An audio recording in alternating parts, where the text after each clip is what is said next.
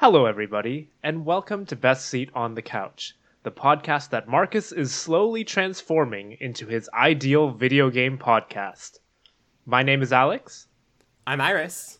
I'm Marcus. And I'm Michael.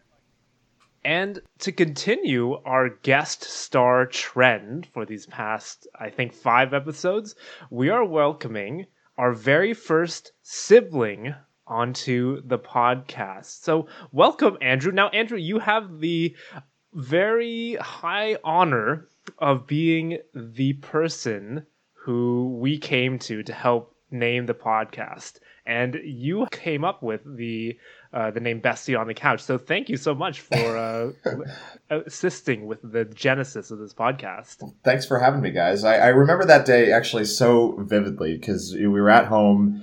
We were hanging out with our other sister. Uh, I was hanging out with my other sister, Haley, and uh, Iris was saying, hey, can you guys help us uh, brainstorm topics? And I, I, I won't reveal the actual genesis of like where that idea came from, but there were some Ooh, other mystery. great ideas. Uh, there, were others, there were some other fantastic ideas there, I too. I just remember, but... I remember coming downstairs and being like, they want to name this podcast Anna Mediation, and that's terrible. Listen, and I, listen. I need a better idea to prevent this from like happening. Listen, I'll, I'll, I'll capitulate on it. It was, it's a better name. Okay, I'll capitulate.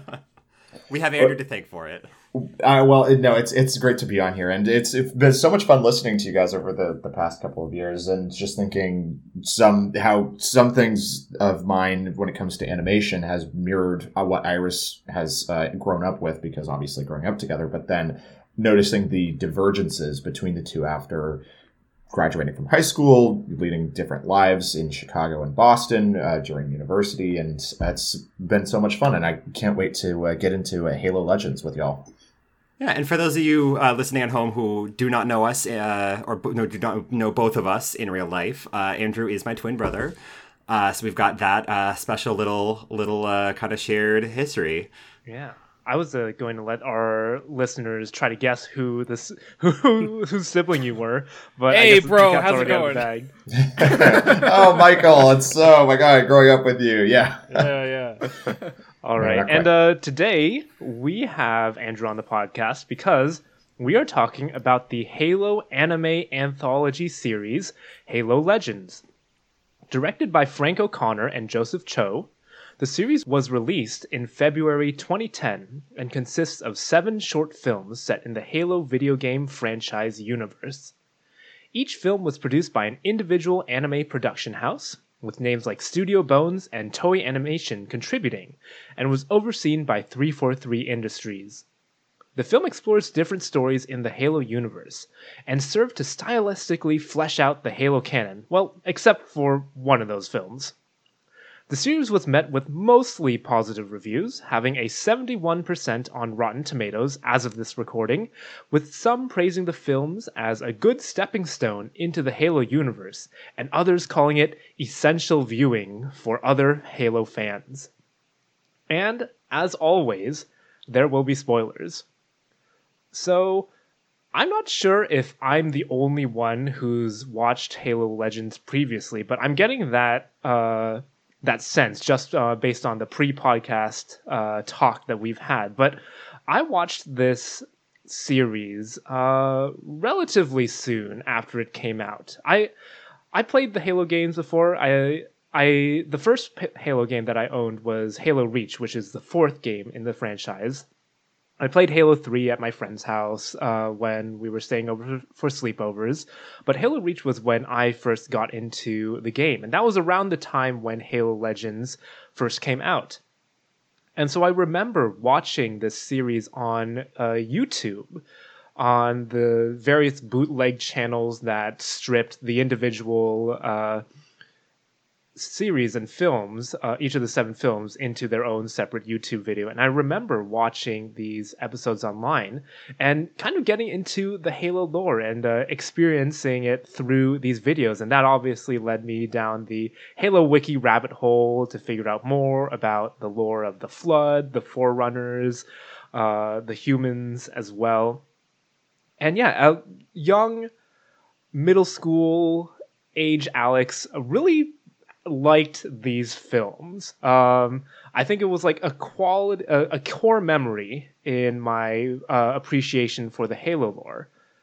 I've rewatched these films recently, and while some of them are still good, uh, and I still have some of my favorites, there are some definite uh, ones that kind of fall off the wayside that were We're looked at with rose-tinted glasses, I guess I mean, you could that's, say. That's a very diplomatic way of putting it. There are some that are bad. Yeah. Like just just bad. uh, yeah, I remember I remember actually liking the uh, Samurai Elite episode, the duel, as a kid. Uh, but in rewatching this, I'm like, okay, this is this is kind of cringe. Um, I guess that kind of explains my middle school tastes. Uh, but yeah, I right now, my take on it is that I think we can split up these seven episodes. Half of them, at least three of them, fall on the good spectrum for me. And the rest are... There's a couple definitely bad ones, and the rest are kind of meh. But uh, what about the rest of y'all? What are your histories with the Halo franchise? And uh, what did you think of Halo Legends as a whole? So, Halo, the original Halo Combat Evolved video game, holds a very special place in my heart. Uh... It was probably, like, the first, like, video game I played, like, you know, not, like, seriously, obviously. I was very young, but, like, you know, prior, like, my experience with video games had been, like, you know, watching my older siblings play Oregon Trail or Roller Coaster Tycoon or, you know, Age of Empires and all great stuff. But Halo was the first video game that I, like, really got deeply into, like, on my own account. And I don't know how this happened, but we had, like, a demo disc uh for Halo Combat Evolved, like, lying around, which only let you play uh like one level, and then I beat that a bunch, and I was like, I want to play the rest of the game, and then my parents, not knowing what E S R B ratings were, I was like, ah, sure, here you go, and you know, here's little, like, nine or ten year old Iris, like, playing this game with blood everywhere and Marines cussing up a storm, and well, that it was, was a great time. That's because it was aliens, Iris. It was okay because it was aliens. Yeah, yeah, it was. It was, it was, purple, it was blue, right? Fluorescent blood. Yeah, it wasn't. It yeah, wasn't it's real. not. It's not real. I mean, violence. You know, when the humans died, the, the, the, they had red blood, but you know, we're not gonna. You yeah, know... Then they just respawn too. It's fine. Yeah, it's yeah, fine. Yeah. Um.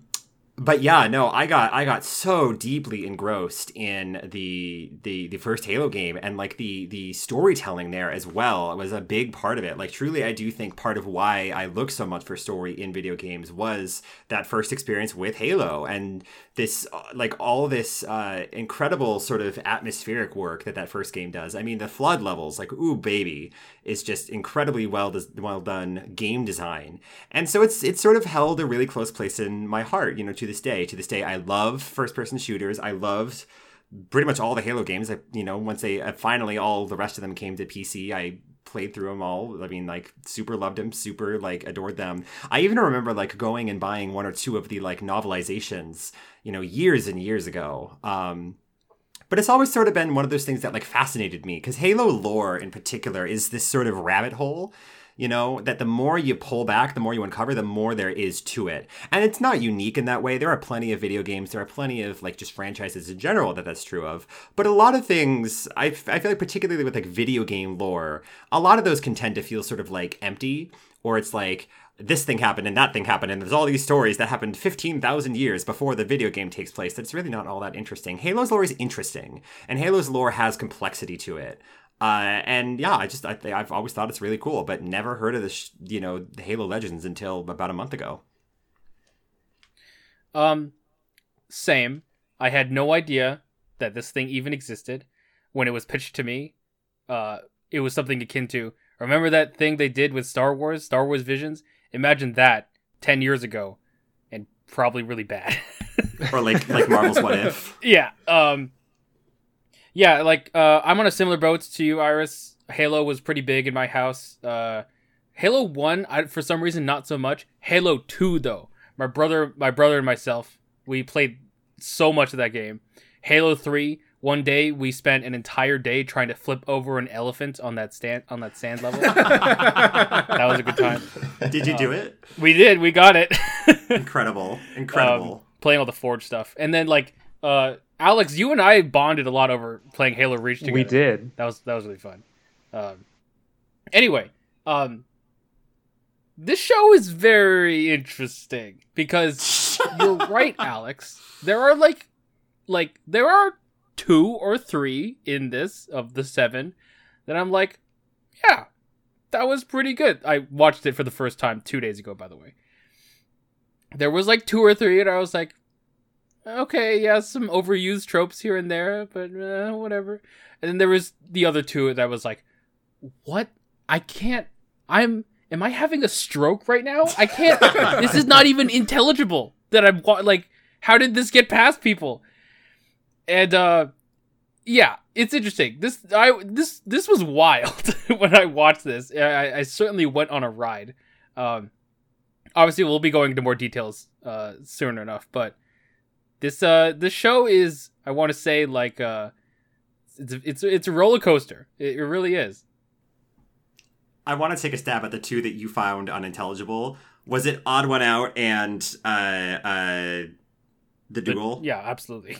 Yeah, I found those both unintelligible as well. Odd One Out, the Dragon Ball one, because the content was so fucky, yeah. And The Duel, uh because the animation was so fucky. Yeah. All right. Well, here's what I'll say about this. Um. I actually did not grow up with Halo. Uh, my parents did understand E S R B ratings, and they did not let me play violent video games.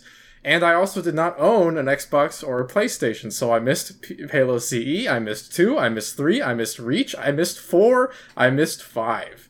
Uh, and I was only able to play the Halo games for the first time with the M C C, which only came out a couple of years ago.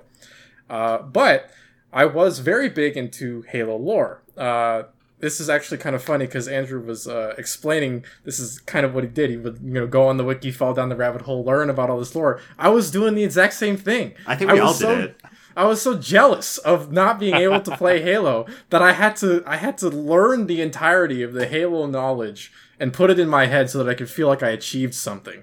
And to Bungie's credit, because Bungie came up with the game, and I play Destiny, their newest I P, which I think has, you know, an equivalent quality of lore.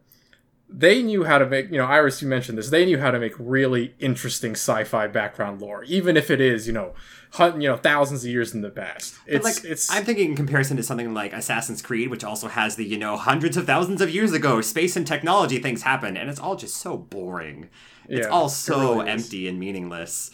And it translates into the games, too. I mean, especially with the newer ones. Uh, I played through Origins a little bit, and it's just... It's it's like open world, but you're not doing it. You're not feeling like you're gaining anything from learning about secrets or finding things or whatever. Whereas with Halo, you know, I read the books as well. I got, I you know, absorbed whatever I could uh, without having actually played the games until much more recently. So I do really love Halo, and I was excited to talk about this show in particular. I had heard of it. I hadn't watched more than the first couple of episodes when we had first talked about bringing it to the podcast. Uh, and... uh Well, you know, I basically only watched the two Origin episodes, which are the ones that kind of go over the, you know, the background lore of everything. It didn't, I didn't watch anything that was, I guess, new or original from the Japanese animators that came up with them. Uh, and, uh, yeah, I mean, I, I won't even beat around the bush, around the bush, like, uh, more than half of them are just bad, honestly. They're not, they're, they're, they're, you know, anywhere from uninteresting to unintelligible. And I will say...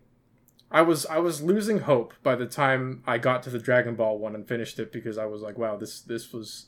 I mean, it was entertaining at some points, and that was about it.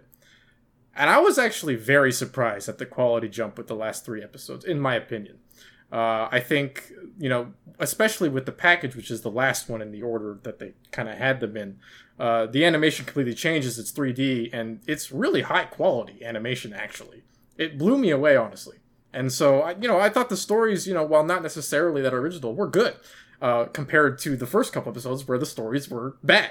And I was happy. I ended the, the show on a happy note, and I was overall pleased with the watch experience if you excluded the fact that I watched the first couple episodes. So we'll, we'll leave it at that. Yeah, as has been mentioned on the by the others so far, uh, Iris and I grew up with uh, Halo Combat Evolved specifically. That was the only one we got, right. So we got to have Sergeant Avery Johnson in all of his glory, and uh, the you know the library and uh, the, well, Johnson the, was in other games. Johnson the, was in other games. Who we got? We got Echo four nineteen. Well, who's the c- unsung hero of Halo C E, and you cannot change my mind. Uh, Iris, you're, the level you're thinking of is called the Silent Cartographer, which opens with with uh, Echo Foehammer as uh, as her well, name. Foehammer also is. shows up in the Maw. She also shows up in the Maw. Tragically, might I add. Tragically, that's true. But the the uh, the the trial level you're thinking of that we played over and over and over yes. again was the Silent so Cartographer. So many times doing that beach intro. But then, uh, and much in the same way to Marcus, I kind of skipped over everything else because we, we also did not have consoles uh, in, in our household. So playing Halo two, Halo two, Halo three, Reach uh, was not really on the table for us. But what was on the table, and what I did specifically, that maybe you guys did this too, but what I did sort of religiously starting with Halo four was... as soon as the game was released, I would look up the cutscenes. Like, I would look for the, the oh, super yes. cut, like, compilations. Yes, I was like, just about yep, to ask. The two and a half hour long YouTube, just smush everything together and just be like, all right, this is my Netflix for the evening. I got my popcorn. I am, I'm here. Give, give me the story. Like, I, I'm, I'm so ready we, we to go. We all did that. We all did that. We yeah, just we watched the cutscene yeah. movie. I love that. That's, and, that's but that was like, a, like when when uh, Halo Infinite just came out. I like a, I I had that sort of bookmarked and just like, oh shit, I gotta set aside. And then I saw it was like what four hours or something of cutscenes just going all the way through. And but in that in in. That mirrors, I think, what Iris said earlier as far as the video games just being so good at conveying a story that's interesting and not just interesting, but relevant to you sort of in the moment, but has layers that you can sort of pull on like a really bad cable knit sweater and try to unravel it in that way and just see all of the stuff that's going on behind the scenes with the Covenant and the Flood and the Forerunners and the Precursors and... It, and then in much in the same way as Marcus, I would fall down the rabbit holes and get really into uh, that, what the Cole Protocol was and what the origin story behind that was and uh, what the original human empire was like and, and all that other stuff. So absolutely love, love, love the Halo just franchise in general, which makes me sad to realize that you guys didn't like many of these as much as I apparently did, because I, I did, was not prepared to have to be the one lone defender of the duel, but that one was actually one of my favorites, and we can get into that sort of later on. But defend um, it with your heart, Andrew. Yeah. We will hit you hard on it. I mean, look, the short version of my take on the duel is that it's a great concept, and I literally couldn't tell what was happening yeah. at any point because it looked like it was the graphics from a two thousand one like well, it looked that like, was, like like Warcraft one cutscene graphics. That was an active choice made on the part of the animating studio, which we'll get into, but uh, right, which was I, a wrong choice. There was a stylistic difference, which we'll get into, but then I, when I, then interestingly enough, I actually did not like the package all that much. Uh, as far as um, I didn't like the, the package either.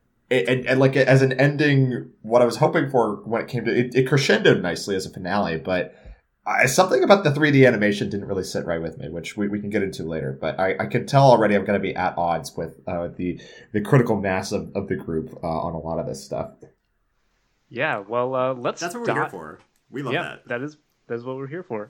That's what our audience is here for. We hey, hear us argue with each other. Yeah. Yeah, none of you listen to us because you like to listen to us get along, right? You like to hear us argue. Oh God, is that what we're here for?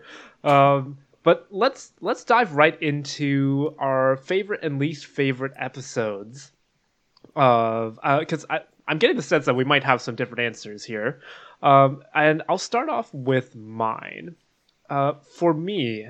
My favorite episode um, has to be the babysitter, the sniper episode. Um, just because of the way... I, I was talking to Iris while we were watching this. But um, one thing I really liked with some of the other Halo uh, media, the non-game medias... In, I haven't read any of the books, but I did watch um, the short series Forward Unto Dawn, the live-action series. Mm-hmm. And in that series, uh, they treated like Spartans as quintessential super soldiers. Like if you were in the presence of a Spartan, things uh, like the the military uh, code was like upgraded. The danger level of the mu- uh, the mission was upgraded, uh, and we got to see that in The Babysitter. Uh, and I really like how they portrayed. the the Spartan, I, I can't remember her name, uh, as this kind of super soldier that uh, was silent, that could like do things the other O D S T members, the drop squad soldiers, uh, couldn't, and uh, the kind of like ruthlessness uh, and the silent uh, way that she kind of moves throughout the entire show. I really like that portrayal, and uh, I think it gave the name, the Spartan name, kind of justice. Um, yeah, the whole thing of like simply by interacting with a Spartan, your mission has become to support the Spartan was done very well in that one. Yeah.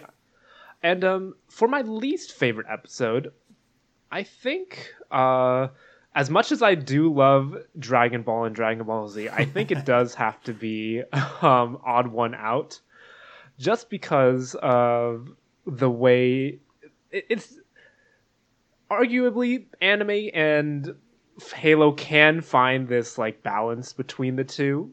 Uh, I don't know about this one because the lightheartedness uh, and the kind of uh, even the art style of the way that uh, Akira Toriyama kind of draws his Dragon Ball characters doesn't really fit too much into the Halo canon. Uh, and the way that I see Halo as like this kind of serious entity in storytelling media. And uh, the the fact that they literally had a Super Saiyan battle at the end of uh, that that episode uh, kind of pushed me over the edge a little bit. I don't get me wrong, I do love me a good Super Saiyan battle. I don't know if I like it in the Halo universe. Uh, much like our Star Wars Visions episode, I think I'm the one who likes um, things to be consistent and things to be quote unquote canon in uh, if in an already established franchise. Uh, and this one was kind of pushing it a little bit too much for me, especially on my uh, rewatch a couple days ago. Uh, but what about the rest of y'all? What are your favorite episodes and uh, least favorite episodes, and why? I'm going to start with my least favorite because it is also Odd One Out. And I was thinking about this earlier. I was trying to think, like, why do I not like this one so much? Because I also really didn't like the duel, mainly just because for aesthetic reasons. And, like, I know, I understand that it was an aesthetic choice, and that's the problem. It didn't feel like one. If it if it feels like an like there's a difference between as like a choice and like un, like there's a difference between unintelligibility and the choice to make it hard to parse. Like that's there's two different things. They tried to the, to do the other one. They got the other one. I M O. I think it's important to mention with uh, the Odd One Out is that it specifically is not canon and ha- and is meant to be I, I was, a, right, yeah. a a parody of, of things. It's not part of like lore. That is something that's in the Wikipedia article, but right.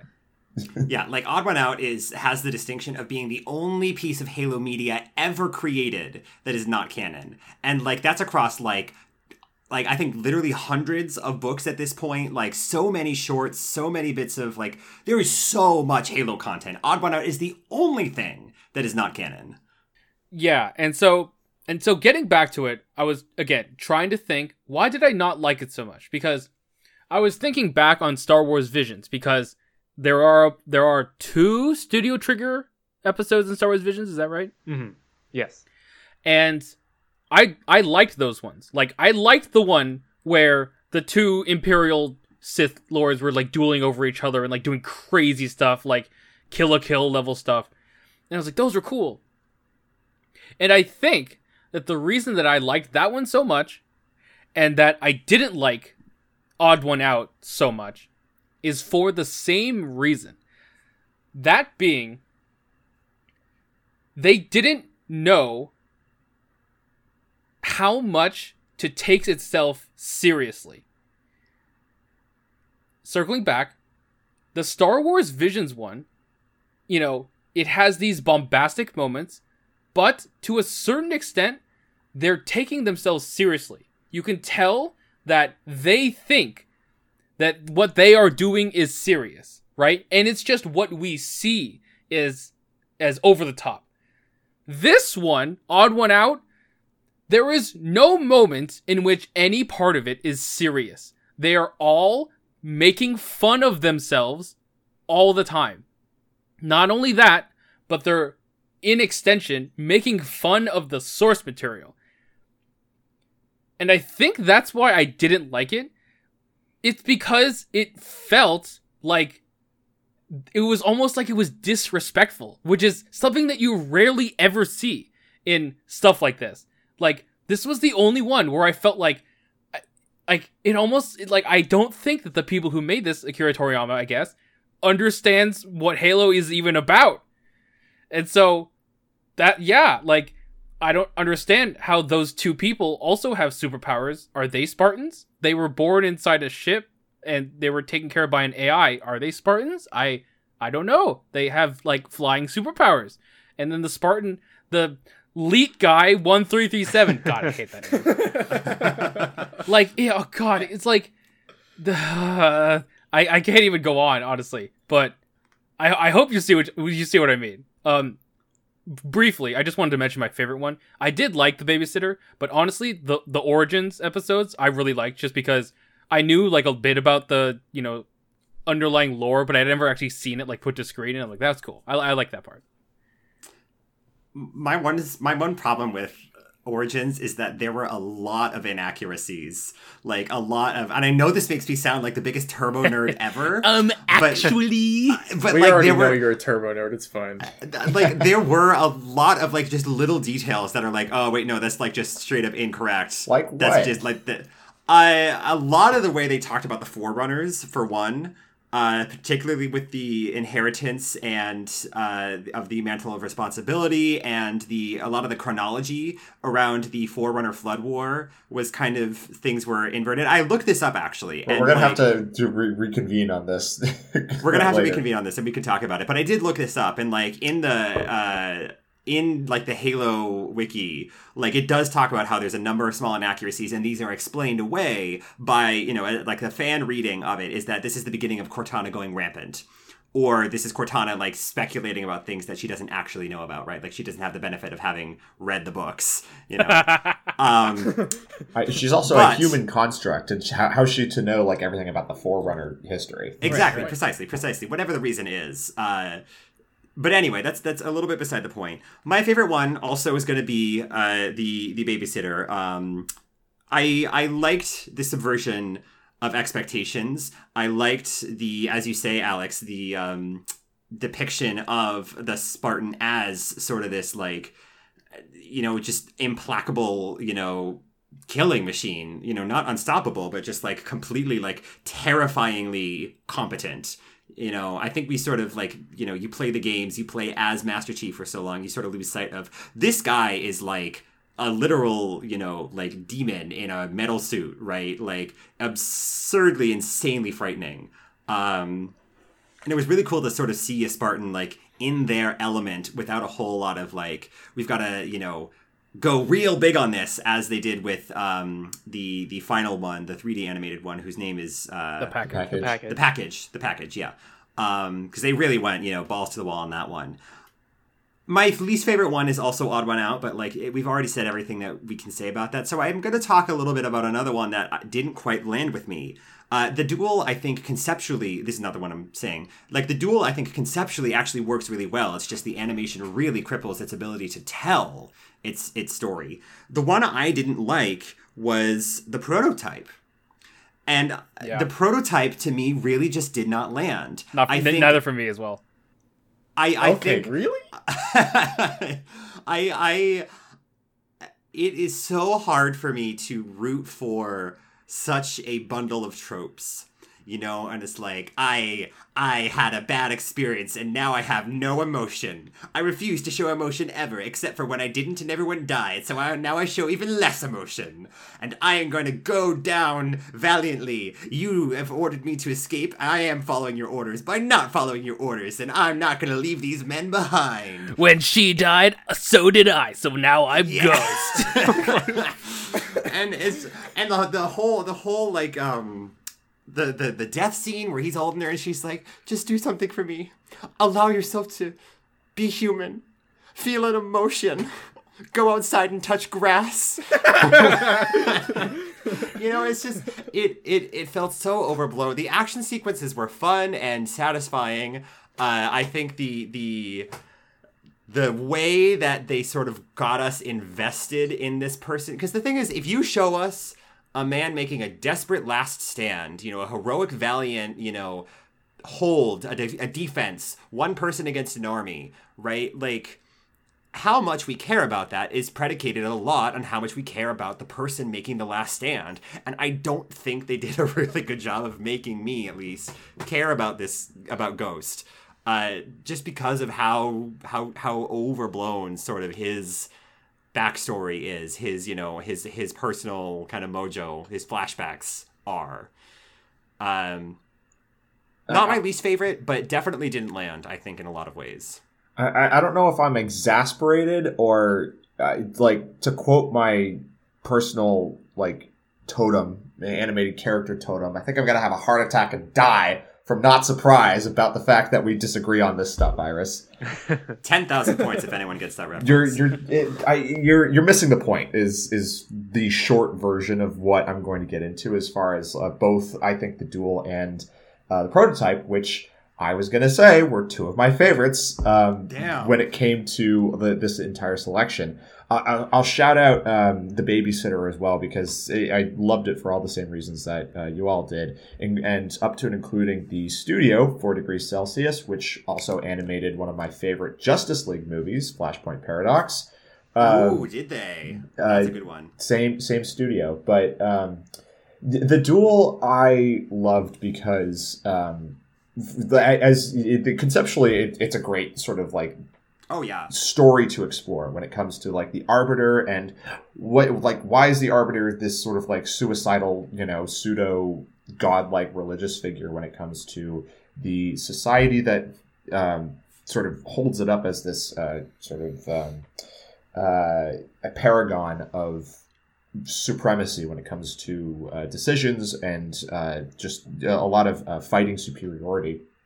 And what I really liked about it uh, from the story perspective too was looking at the Covenant as this kind of feudal Japan kind of a thing, and looking at um, the elites as a bit more of a samurai society when it came to this sort of ceremonial armor type of stuff, and looking at what kind of goes into the build-up there, up to and including the different very or different interpretations of the word duel when it came to that stuff. Because obviously, you know, the two elites at the end to have their, uh, spoiler alert, uh, sort of, you know, double death kind of scenario of that actual like one v one duel was was one thing.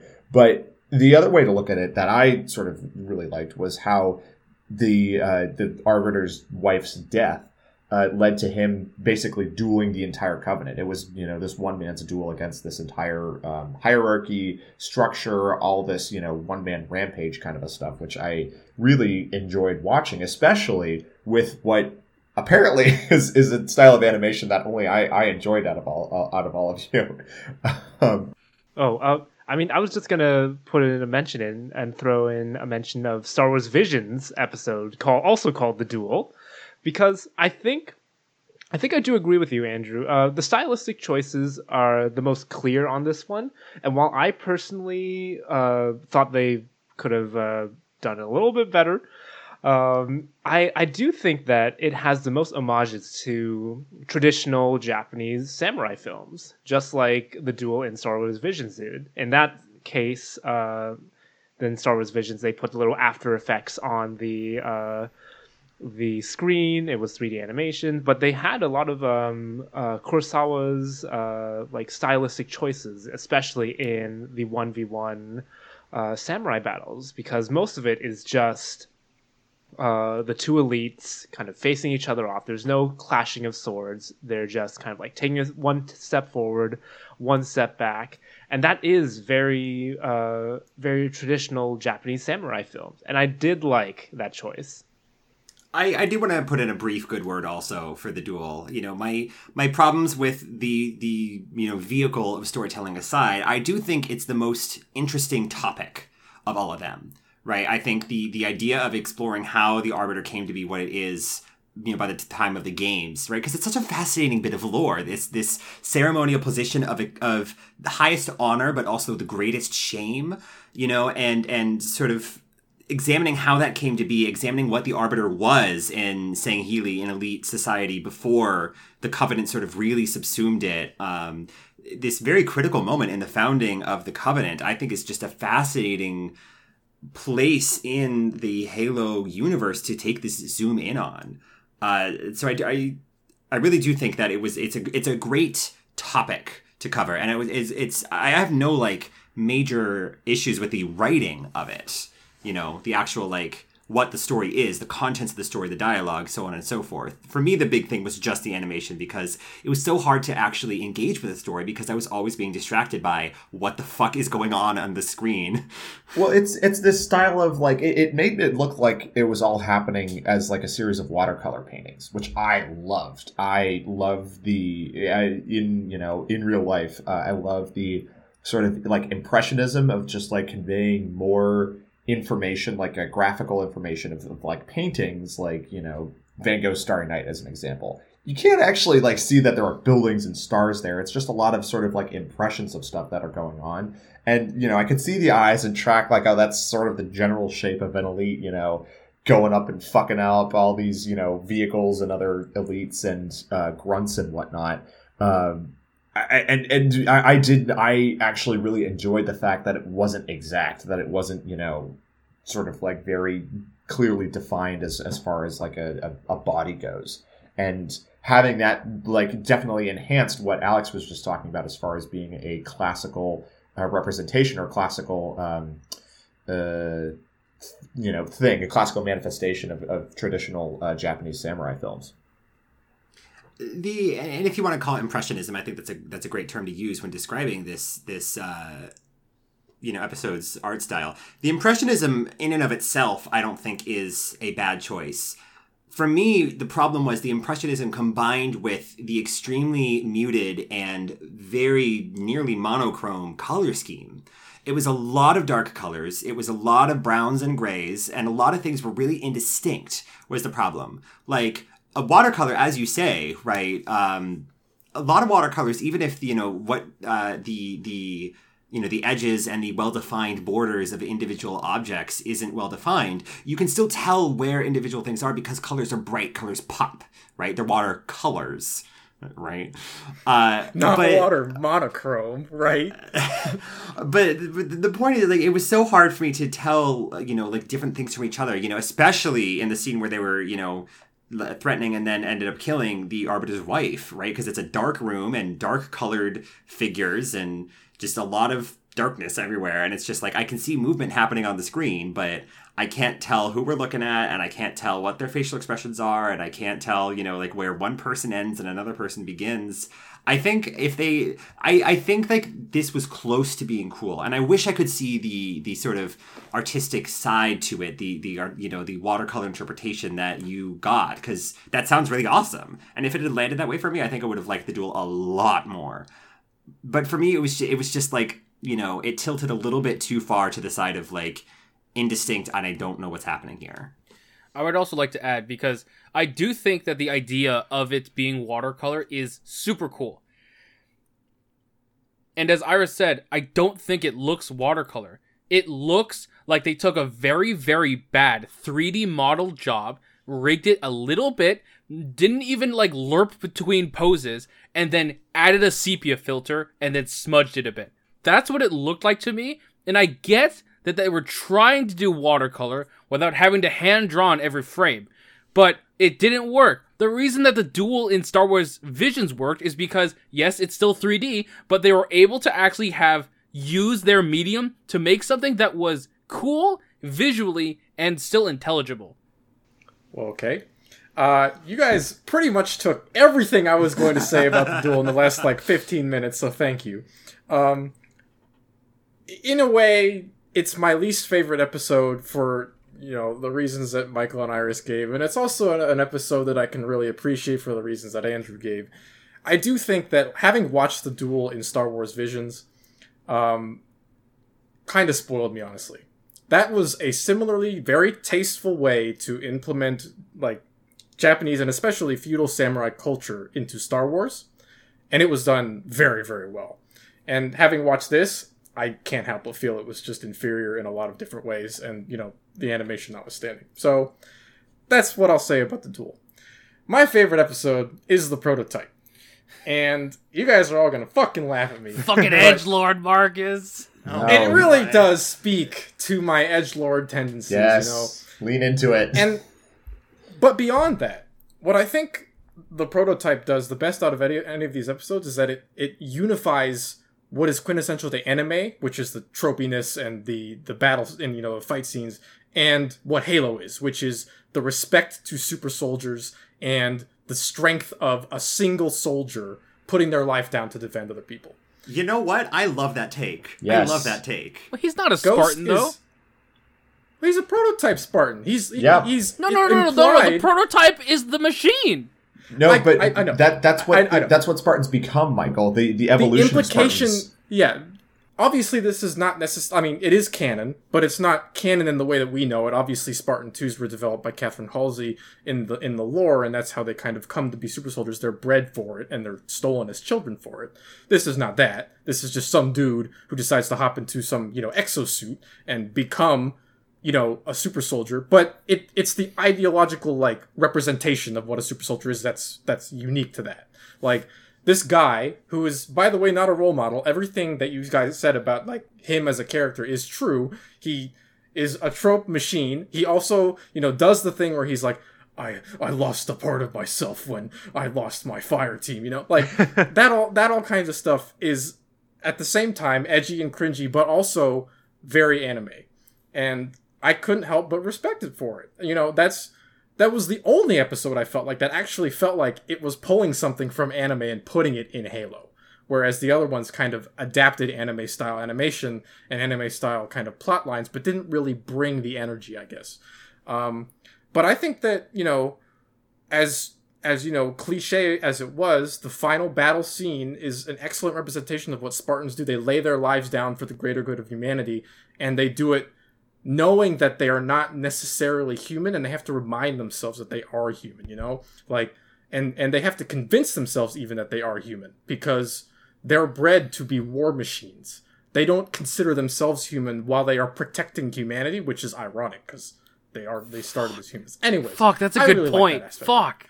I really yeah, like that aspect. No, no, Mark is coming in here making us all reconsider our uh, I, initial I, takes. I have to, like, I can't uh, give enough thumbs up to to Marcus's takes on these, especially because of how like it, like you Marcus is coming at it from the anime side of things, and I loved the prototype for all of this, the Halo sort of like manif- manifesting all of this lore that I love so much about the early part of the war when it comes to humans are not winning. That's like, it's very clear just across all the media, books, video games, humans do not win, but they can hold out long enough for like most people to get away so that they can regroup and try again. That, like, the, the prototype covers that perfectly. And what it also covers perfectly when it comes to super soldiers is that that is actually how Spartans evolve. The people like Master Chief and, like, you know, the, the you know, Catherine Halsey's greatest works, those are just Spartan twos. The Spartans that you get to in, like, Halo five, like, Halo Guardians and, like, and in other parts of that, like, Spartan threes and fours, those are not children who are kidnapped and, you know, bred into soldiers like forever and ever. Those are people like full-ass grown adults who are already enlisted, who uh, volunteer to become part of the Spartan program and take on these, you know, really advanced suits of armor, the, you know, further later editions of Mjolnir, which is a bit of a point of contention in in Halo five when it comes to You, you know, Jameson Locke, for example, versus Master Chief. Like, Locke was, I think, a bounty hunter at first, but then volunteered to become a Spartan. And then Master Chief is, you know, a kid who grew up to become, a, like, just was trained to become a Spartan. And there was a big question of, like, well, one's more technologically advanced and wants to be in this position versus this one less technologically advanced.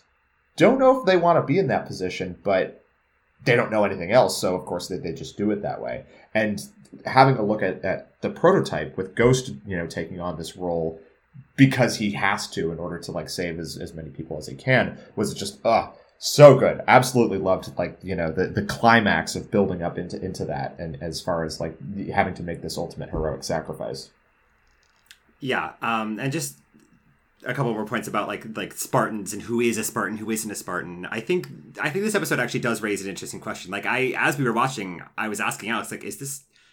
Is this guy Spartan? Like, oh, is he? He's he's got the prototype. It's got like the Mjolnir helmet. Like, you know, he's not, like, genetically enhanced. He wasn't a Spartan previously. This is, you know, definitely pre-Spartan threes, but, like, I mean, the thing is, the episode treated him like a Spartan. That's the big key distinction, right? It was, he was the super soldier. He was, like, the single man standing against the, you know, the tide of the enemy, whatever. And I want to, like, you know, be careful that we're aware not to, like, veer into, like, real-life military fetishism here. But having said that, like, absolutely, I think this episode treated Ghost like a Spartan. You know, he was put in the same position. He was the same, uh, like, the, the same position, the same sort of, uh, like, fuck it, I'm just going to do it myself because I'm the only one who can uh, kind of mentality. And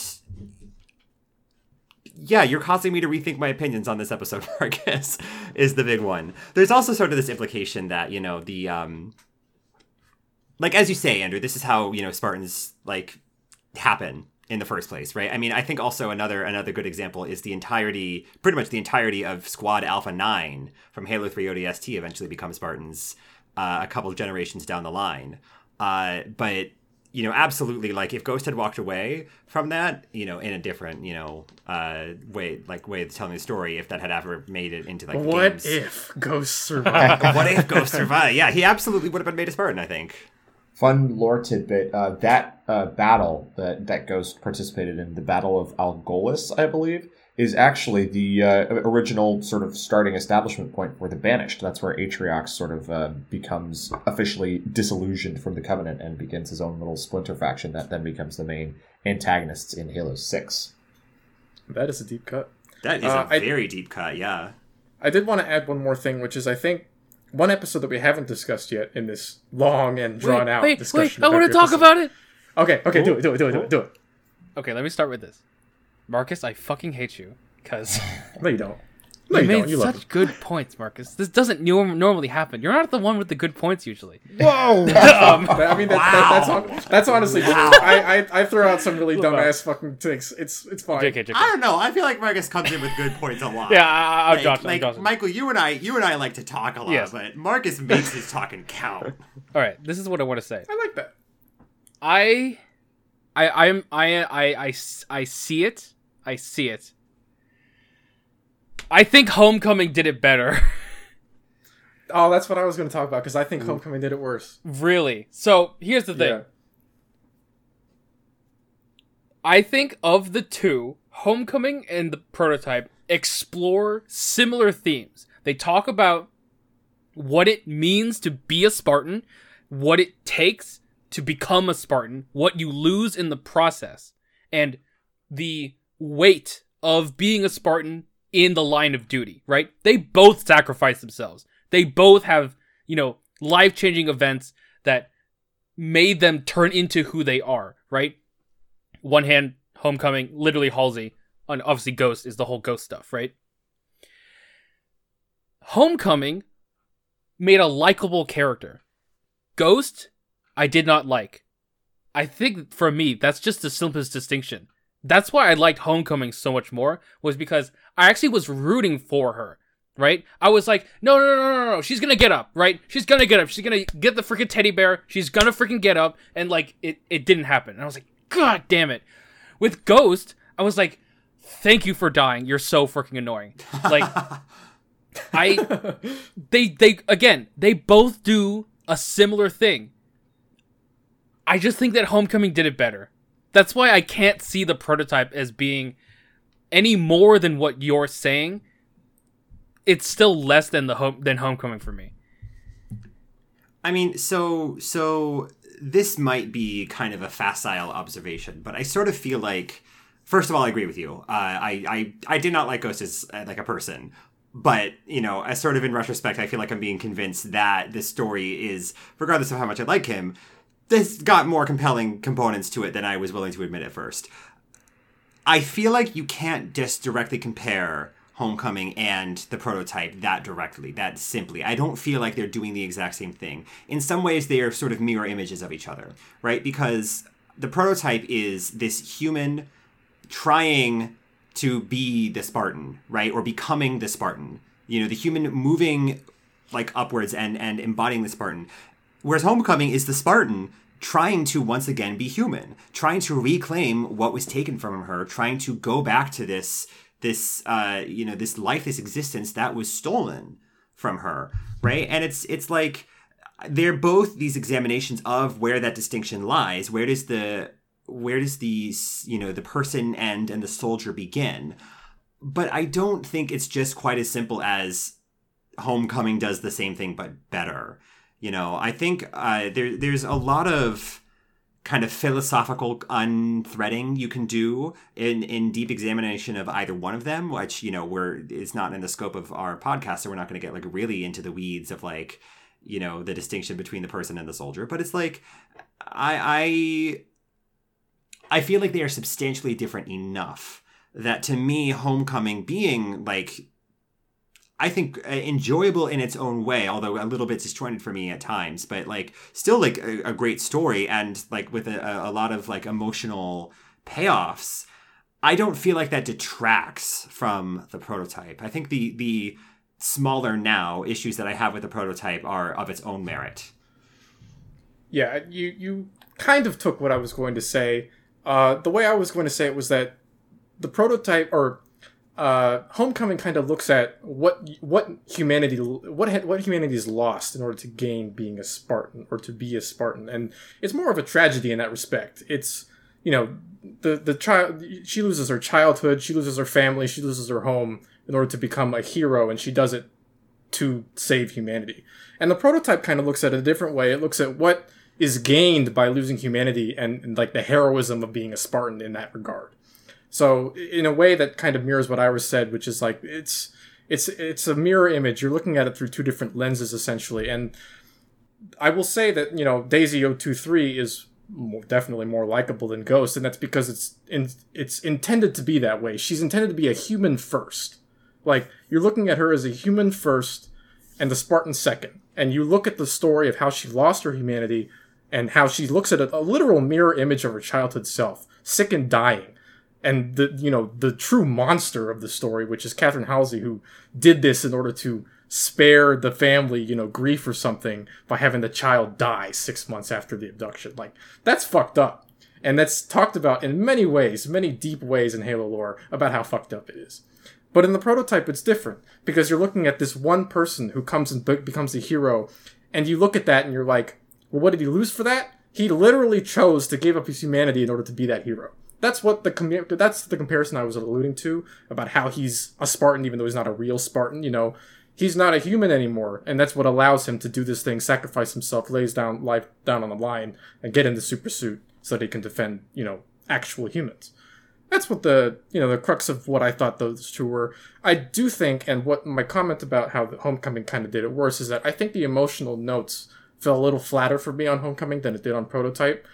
Obviously, I'm very biased. I love the edgelordy shit. You know, it's all up my alley. And again, I think it speaks more to the anime tropiness. You know, we've watched a couple of sad animes on this podcast, and I'm familiar with what they kind of do in order to make you feel sad in animes.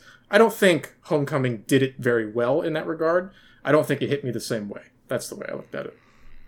Yeah, uh, I mean, one thing I really do like about Legends is the fact that it provides these stories for lesser-known parts of the Halo lore. Uh, I mean, we've gone over uh, why we like the duel because it establishes why the Arbiter exists. Um, uh, the personal level of being kidnapped for the Spartan two program uh, with uh, uh, Daisy, uh, I can't remember her call sign.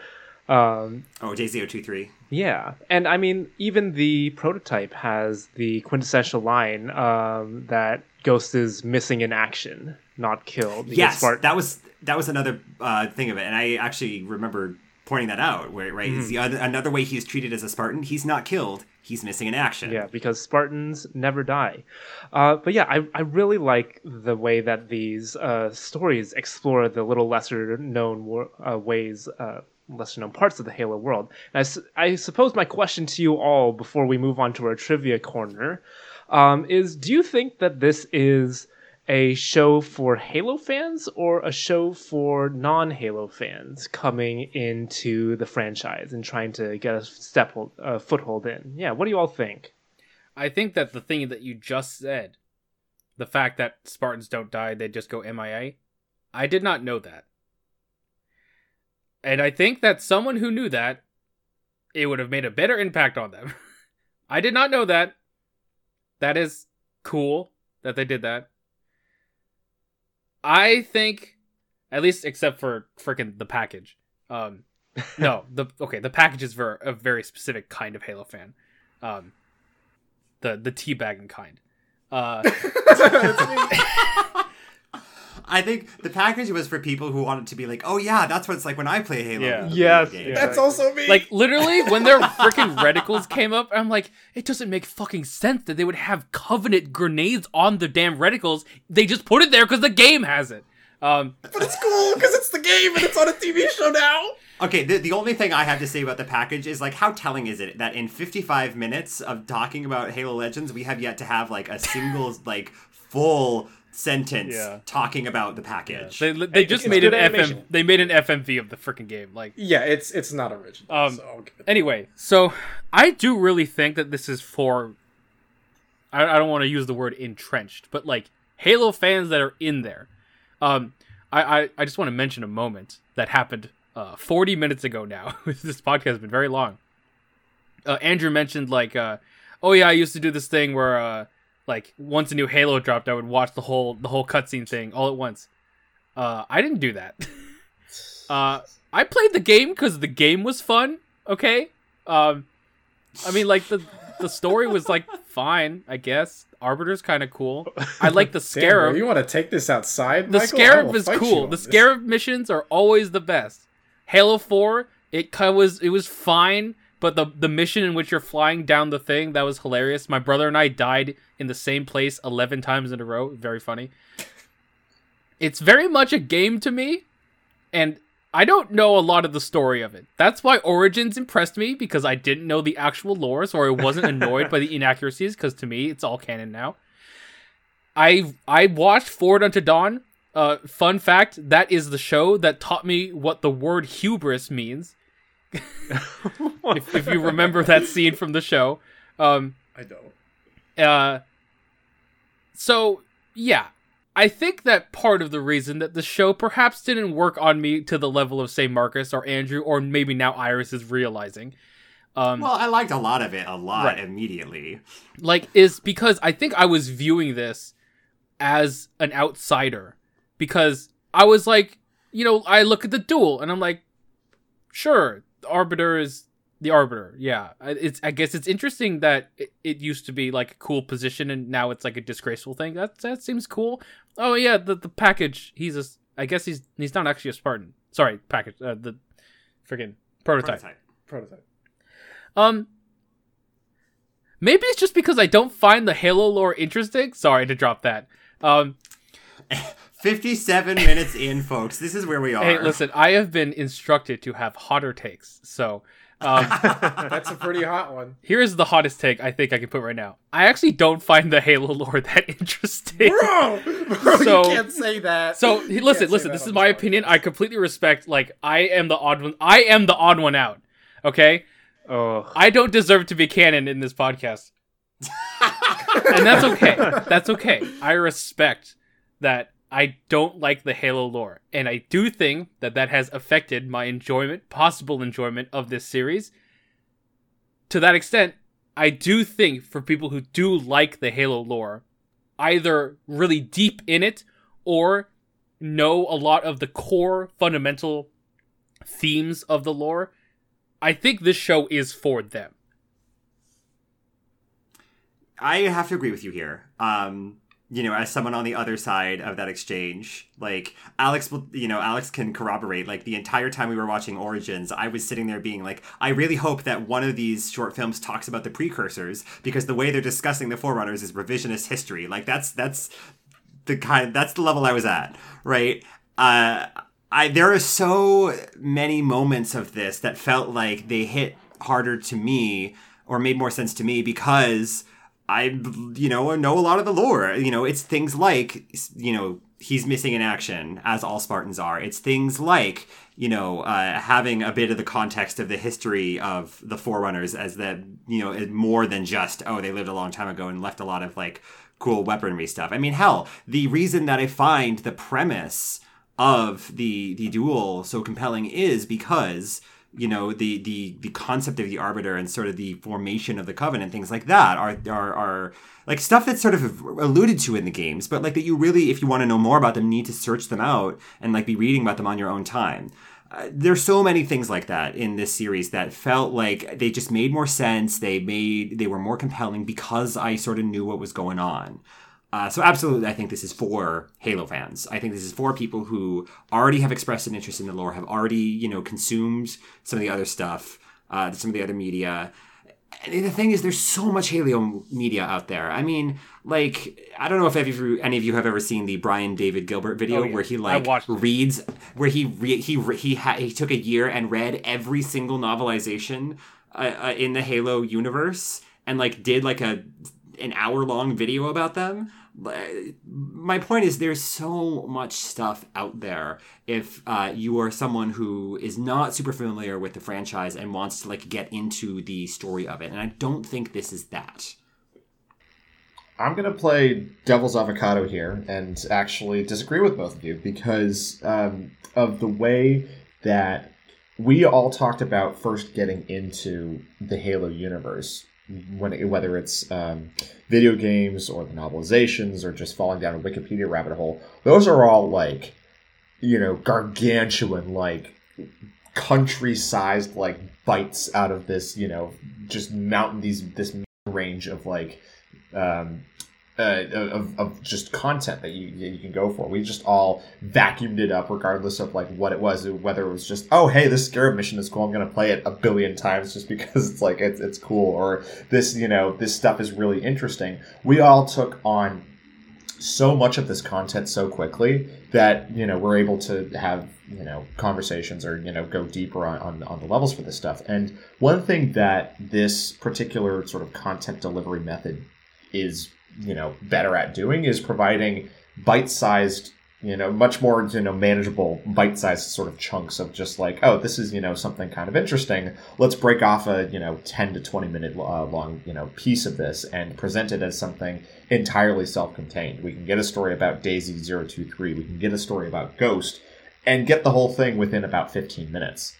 And that's, you know, makes it much more accessible to just a layperson who maybe doesn't want to spend twenty hours, like, you know, working their way through the first Halo, or, uh, you know, hundreds of hours working their way through all the Halo video games, or read an entire book, or, uh, I, you know, spend a billion hours on the Halo Wiki, you know, looking at fan theories, because that's, you know, something else that we've all done in the past.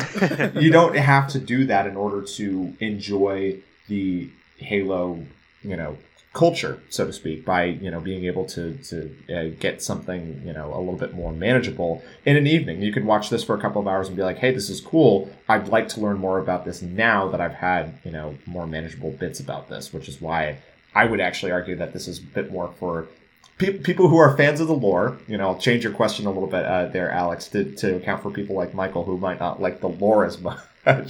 um, it, it it can be for non-fans of the Halo video games, but for people who might actually really like the lore and the stories behind the video games.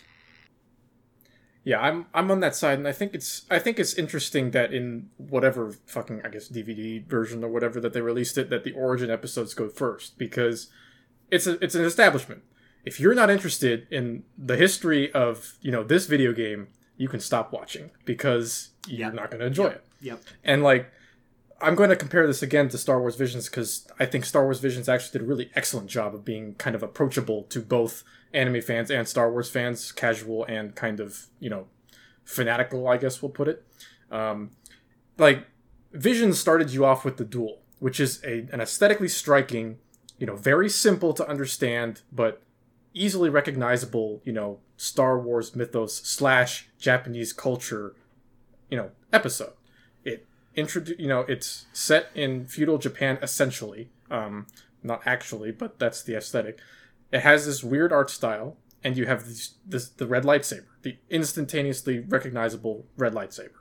People who don't know what Star Wars is know who Darth Vader is, and people who know Darth Vader is know what a red lightsaber is.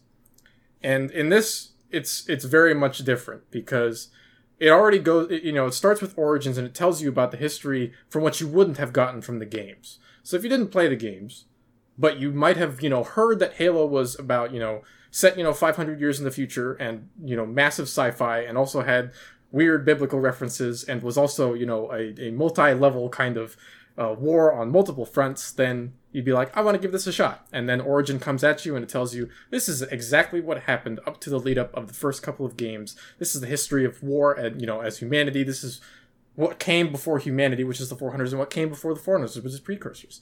Stuff like that is stuff that if you watch it and you're into it, then you're like, I want to watch more of this stuff. I want to see more examples of individual small bite-sized pieces, as Andrew's put it, of Halo lore that you can kind of watch and, you know, absorb and be like, that was an enjoyable watching experience. And I guess if you're a Dragon Ball Z fan, you come into it and you're like, they had an episode of a, you know, that had Dragon Ball Z related references in it. I want to watch that one. Then you realize it, it actually sucks. Um, but yeah, I think I think that in a, in a way it's it's kind of both, honestly. Like, if you don't have an already kind of a, a, a pull to the Halo lore, then you might not like it. But at the same time, it's it's organized and given to you in such a way that it will grab you if you have that slightest bit of pull to it.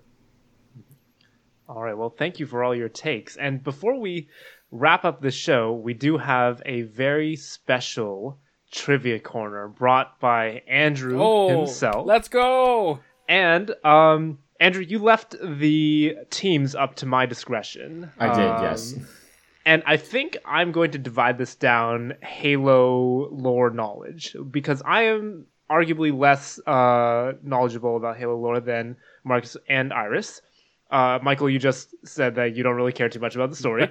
uh, so I think yeah, is Marcus it, and sorry, Iris should be on opposite teams. It, it, I, I, Marcus, Iris, you'll hate this. I, I, I skipped the cutscenes. Um Oh, you skip the cutscene? Like, how dare so you? You were given the opportunity to watch these, and you were like, nah, "Listen, I'm that. in the middle of this warthog race. I need to keep going." The only consolation I have, the only consolation I have, is that when we played Halo together, you didn't skip well, the cutscenes. Yeah, because I was forced to. Oh, Jesus. Wow, you were forced to experience hey, okay, oh, no, okay, to be culture. fair, though, that was Halo Reach. Forced... Halo Reach has some good cutscenes, okay? All right, before we get into fists, before we get into blows, let's continue. Trivia corner. Um, this, so... is the, this is the last episode of the podcast, guys. You're never going to hear from us again. So I, I think it's only fair that Marcus and Iris should be on different teams, and Michael and I should be on different teams. So the teams are Iris and me, and Marcus and Michael. Roommate power. Perfect. All right, folks, thanks for letting me take charge of the trivia corner. In real life, uh, those of you who know me know I like trivia a little bit too much for my oh, yeah. own good. Um, and uh, I, so I can say uh, th- this, I can c- confirm this is not about Halo lore, so there's actually not too much of a uh, advantage for the Marcus and Iris uh, going on here. This is a lot of um, things inspired by Halo and things relating to Halo, I think is the best way to describe it. So... by virtue right. of me arbitrarily choosing, we're going to start with uh, Marcus and Michael, the M and M yep, knew uh, it, knew it. team. Um, he, would never, of, he would never pick it, me to go it's first. It's a couple of anything. soft... All right, fine. Iris, you want to go first? You get you get to go no, no, first. No, no, no, no. Do, do your thing. Do your thing. Do no, thing. we're doing it. Iris, we're, we're going first. Couple of softballs, all though. Right. Iris and Alex, we're going to start you off. Uh, Alas, Poor Yorick is a Halo three achievement where a player must get three melee kills with the skull known as the Oddball. But it's also a reference to which Shakespearean tragedy? Is it A, uh, Othello, Hamlet. B, Macbeth, C, Hamlet, or D, King Lear? Wow, I don't... Uh, what do you think, Alex? Oh, boy. I mean, it's been so long since tenth grade English class, but I'm thinking Hamlet. Uh, yeah, I think it's got to be Hamlet. Yeah, Hamlet is correct. That'll be uh, three points for Iris and Alex. Marcus and Michael. Thank you. Spartans are the uh, Spartans are the ultimate work of Doctor Catherine Halsey and humanity's best hope in the war against the Covenant, but their real-life inspiration came from which of the following historical societies? Is it A, Sassanid Persia, B, Ancient Greece, C, the Roman Empire, or D, the Umayyad Caliphate? Have you seen three hundred, Marcus? I have, actually. Well, it's Greece then, right? Yes. Greece. I don't even know what the yeah, my caliphate is. No, it is not Greece the musical featuring John Travolta. All right, that's correct. Three points as well. I'm All just right. imagining you know. Olivia Newton-John in like a suit of Mjolnir armor now. I appreciate the, the softballs. I like this. These are like the two hundred dollars questions yeah, on Jeopardy. Exactly. All right. Iris and Alex, arguably the biggest influences for Halo uh, Combat Evolved came from this sci-fi movie, which features space travel, hostile extraterrestrial life, and a gruff talking sergeant? Is it A, Stargate, B, Aliens, C, Predator, or D, Alien versus Predator? Oh, you motherfucker. I, I think it's I think it's Aliens. That sounds about right. Because Aliens has the military uh, with them. And I feel like Arnold Schwarzenegger... I mean, I guess Arnold Schwarzenegger could have been uh, inspiration for Master Chief, but I don't know about that. Say them again real quick. Say the options again. A, Stargate. B, Aliens. C, Predator. Or D, Alien versus Predator. Oh, it has to be Aliens because of the, the Sangheili, the way their jaws work. Yeah. And their shape, the way they're shaped. I'm going to say I'm going to say Aliens. Yeah, you... let's... let's... Yeah. Wait, hold on. Are you saying alien or aliens? Aliens, plural. Oh. It, I mean, I... It has to be Aliens. I guess. Yeah, I guess it has to be Aliens. Final answer? Final answer. This, the expression you're making is making me, you know... That is correct. It, but... Aliens is the correct yeah. answer. Yeah, that seems about right. Uh, All right. Although, uh, Alex, it's interesting you mentioned that. The uh, the Sangheili um, are actually taken from Predator.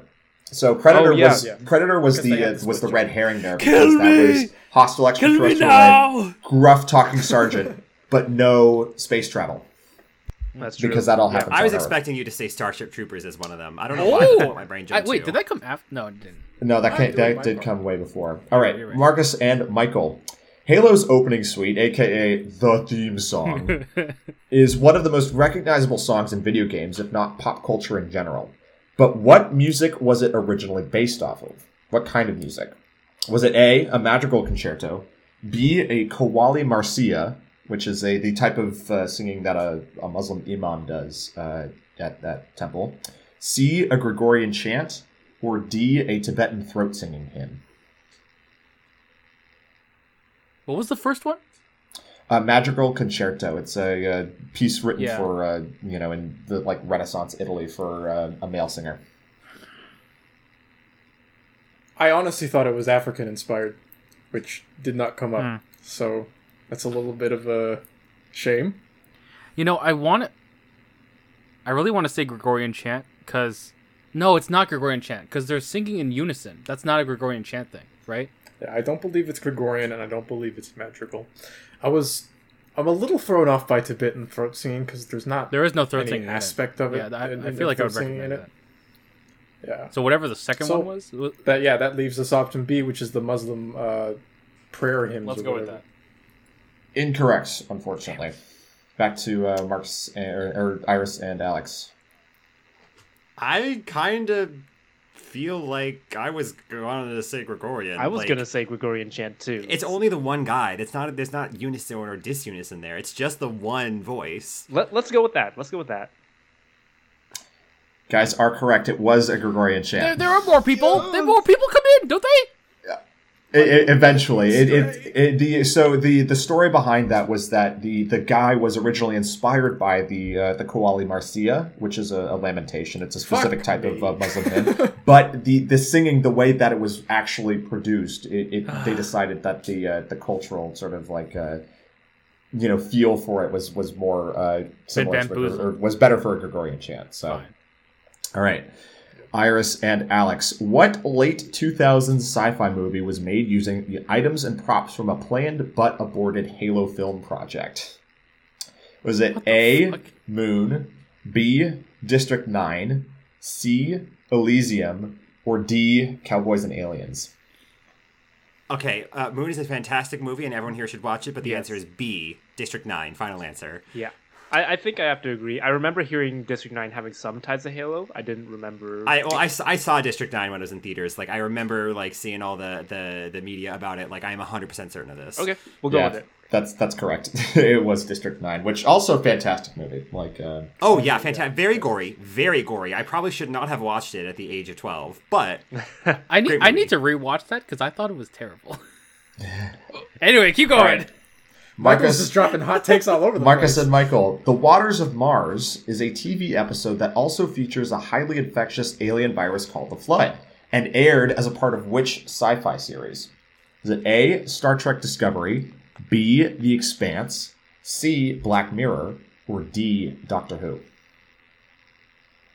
It's not The Expanse. I don't think it's Black Mirror either. I've seen most, if not all, of that. It's not... Uh, I I didn't watch Star Trek Discovery, but I wouldn't put it past them. I would imagine... I also wouldn't put it past Doctor Who I would either. probably say Doctor Who, honestly. Yeah, I, I was leaning Doctor Who over Star Trek anyway. Right, we'll go it. with Doctor Who. Doctor Who? Final answer? Yeah. Final answer. Is correct. Yeah. It was uh, nice. a, one call, of Michael. these specials featuring David Tennant. and uh, Expanse, by the Waters way. Great show. Great show, Expanse. Yeah. Also, yeah. the Waters of Mars in particular, I've watched a lot of Doctor Who, but the Waters of Mars in particular is a fantastic episode for the ending scene with David Tennant being like, fuck the rules of time. I control time. I am the Time Lord.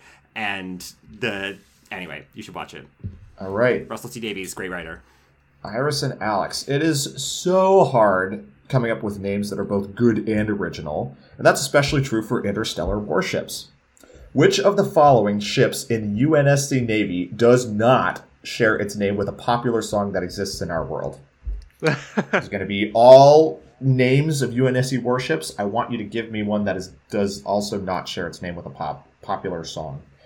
We have A, the U N S C Glasgow Kiss, the B, U N S C Ready or Not, C, U N S C Bad Moon Rising, or D, U N S C Say My Name. Oh no! Oh God! I don't. I don't do pop music. um, I feel like Glasgow Kiss has to be a real song, right? Yes, that does. That does. Say um, My Name also Say My has Name to be, be a yes. real song. Uh, Bad Moon Rising, maybe. What was the fourth one? Uh, Say My Name. Uh, we have Glasgow Kiss, Ready or Not, Bad Moon Rising, oh. and Say My Name.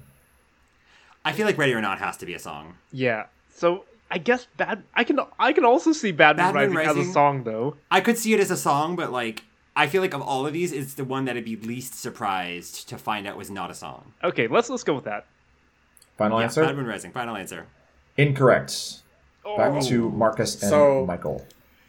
Believe it or not, I actually know that the U N S C Ready or Not and the U N S C Say My Name are real ships in the lore. So that makes it very easy for me, Andrew. It is Glasgow Kiss.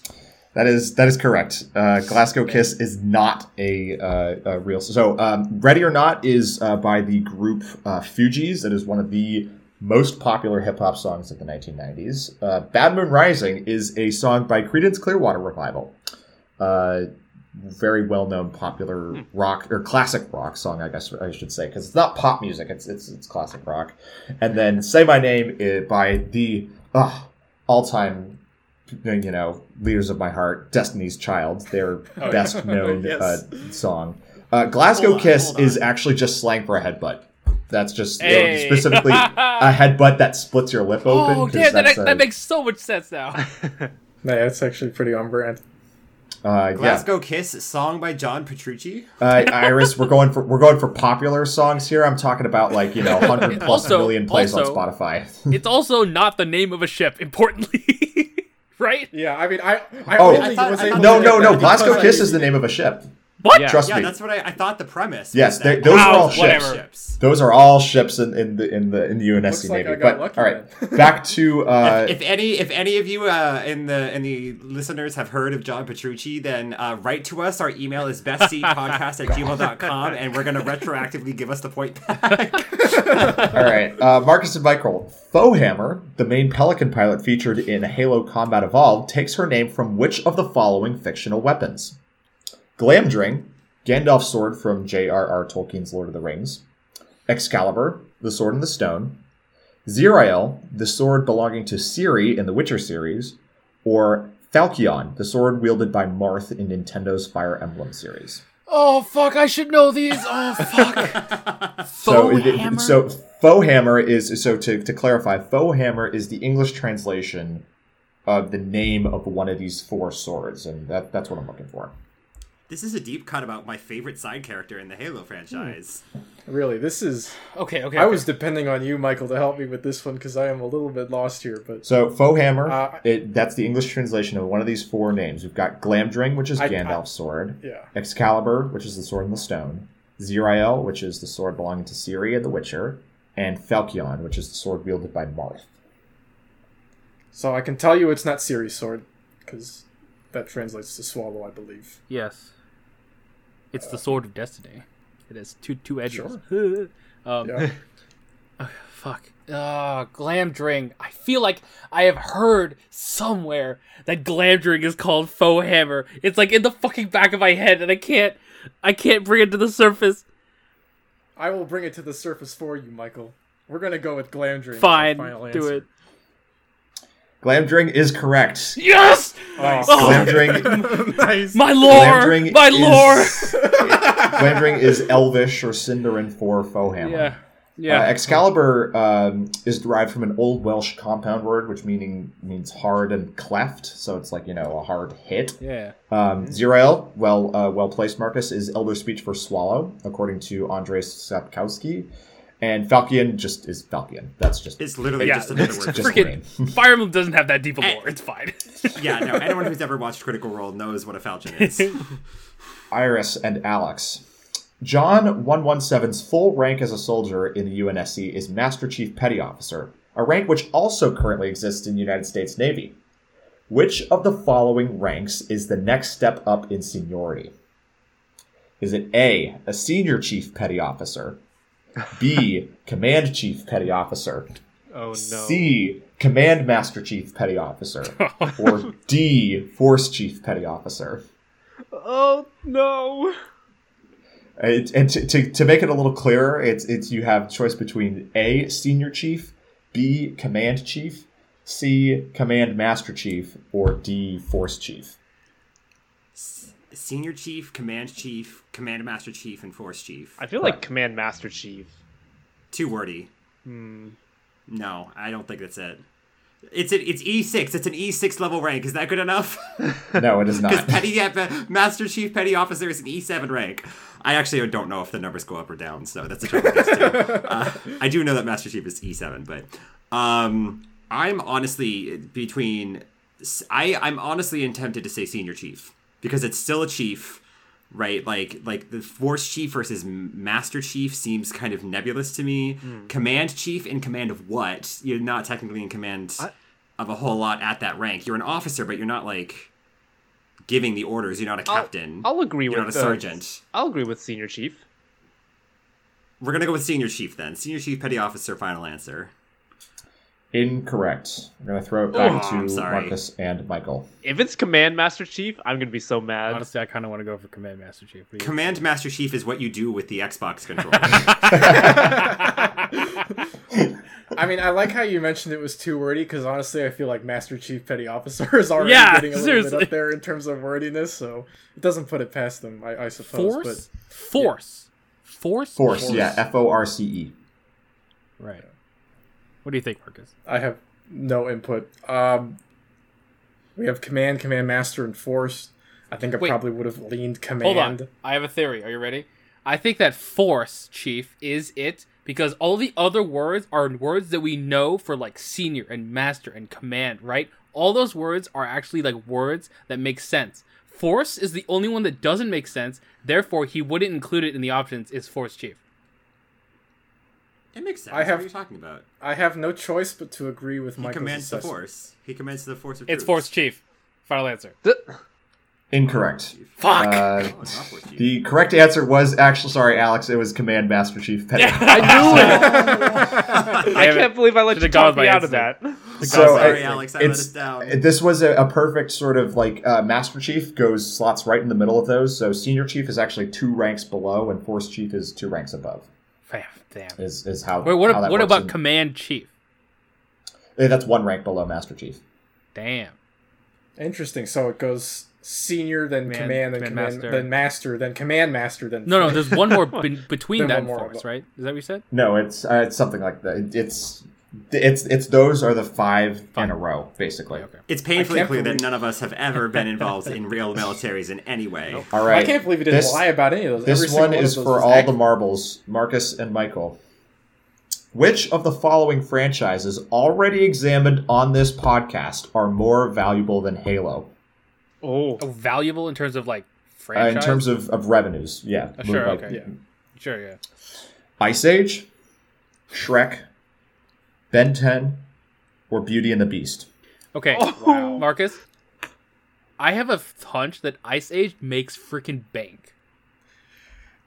Michael, I'm going to have to stop you on this one real quick. I'm I serious. Why the frick would they make six movies? Like, what are they doing? Oh, that's a good point. Why would they make six movies? Six movies. And freaking, like, T V spin-offs? What the frick is Beauty and the Beast doing? This is my magnum opus of a question. Oh my god. This is a great question. I just want to say... This, this one is, is, is really busting me right now. So, okay, is it... I'm sorry if this is asking too much. Is it the case that only one of these is larger than Halo, the other ones are less than Halo? Correct. Okay. That's good clarification. That That is correct. One of these four options is more valuable than Halo. Shrek.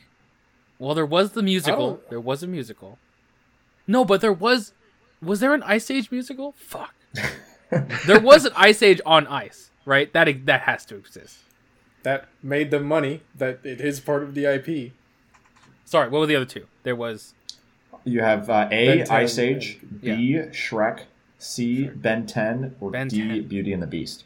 Beauty and the Beast. Well, Beauty and the Beast is so old that it, ha- it takes the lead in terms of, like, time. Like, uh... Ben, oh god, too. If it's yeah. Well, see, the reason why I'm leaning Ben ten is because I feel like Ben ten is the only one that has toy revenue in there.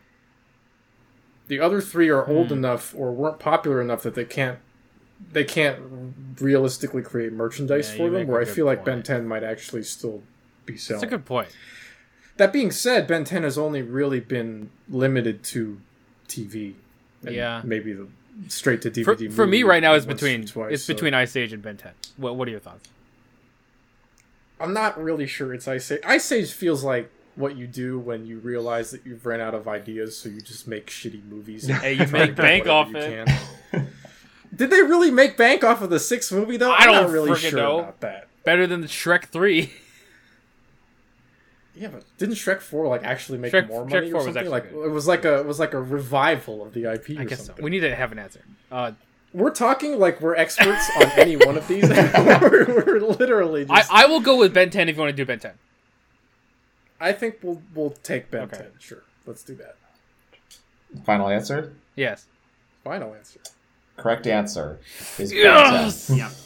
Yeah. You you you absolutely hit the nail on the I, head with the. I think revenue. the toy so, revenue is huge. You're you're absolutely in, right. In order, Ben ten is valued at seven point eight five billion dollars. Halo comes in at six point five billion dollars.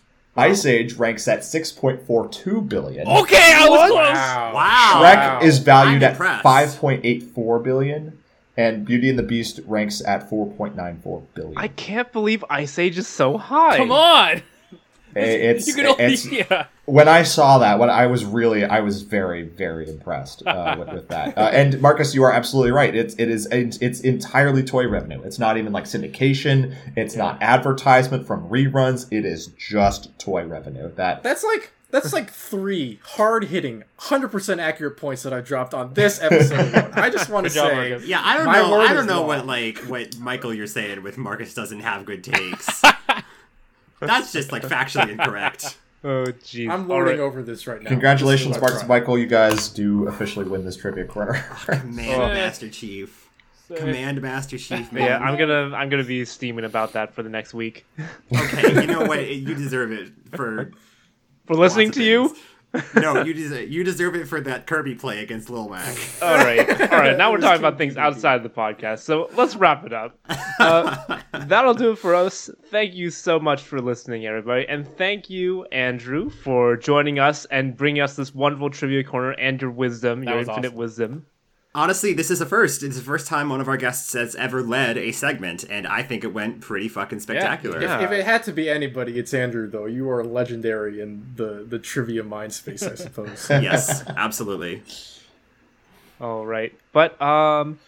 What, so once again, thank you so much for listening, everybody. This week's YouTube video suggested by Andrew is called Grunts Are People Too, which is an old, old machinima, uh, which is a video created using vi- uh, video game assets in the game itself to tell a story. So uh, check that out. I don't exactly know how well it's aged, so be warned when you watch it. Badly, very um, badly, but it's still it's hilarious. Oh my god, it's got such nostalgia for, for us. Like, we quoted this as kids oh. so much. Oh god. And um, just like your local book club, we announced the uh, video and movie series that you can watch with us the next time we you join us next week. And that video, I should say that movie, is The Lion King, which we will be covering, covering next week. So uh, join us then. And once again, thank you so much for listening, folks. You will hear from us next week. Bye-bye.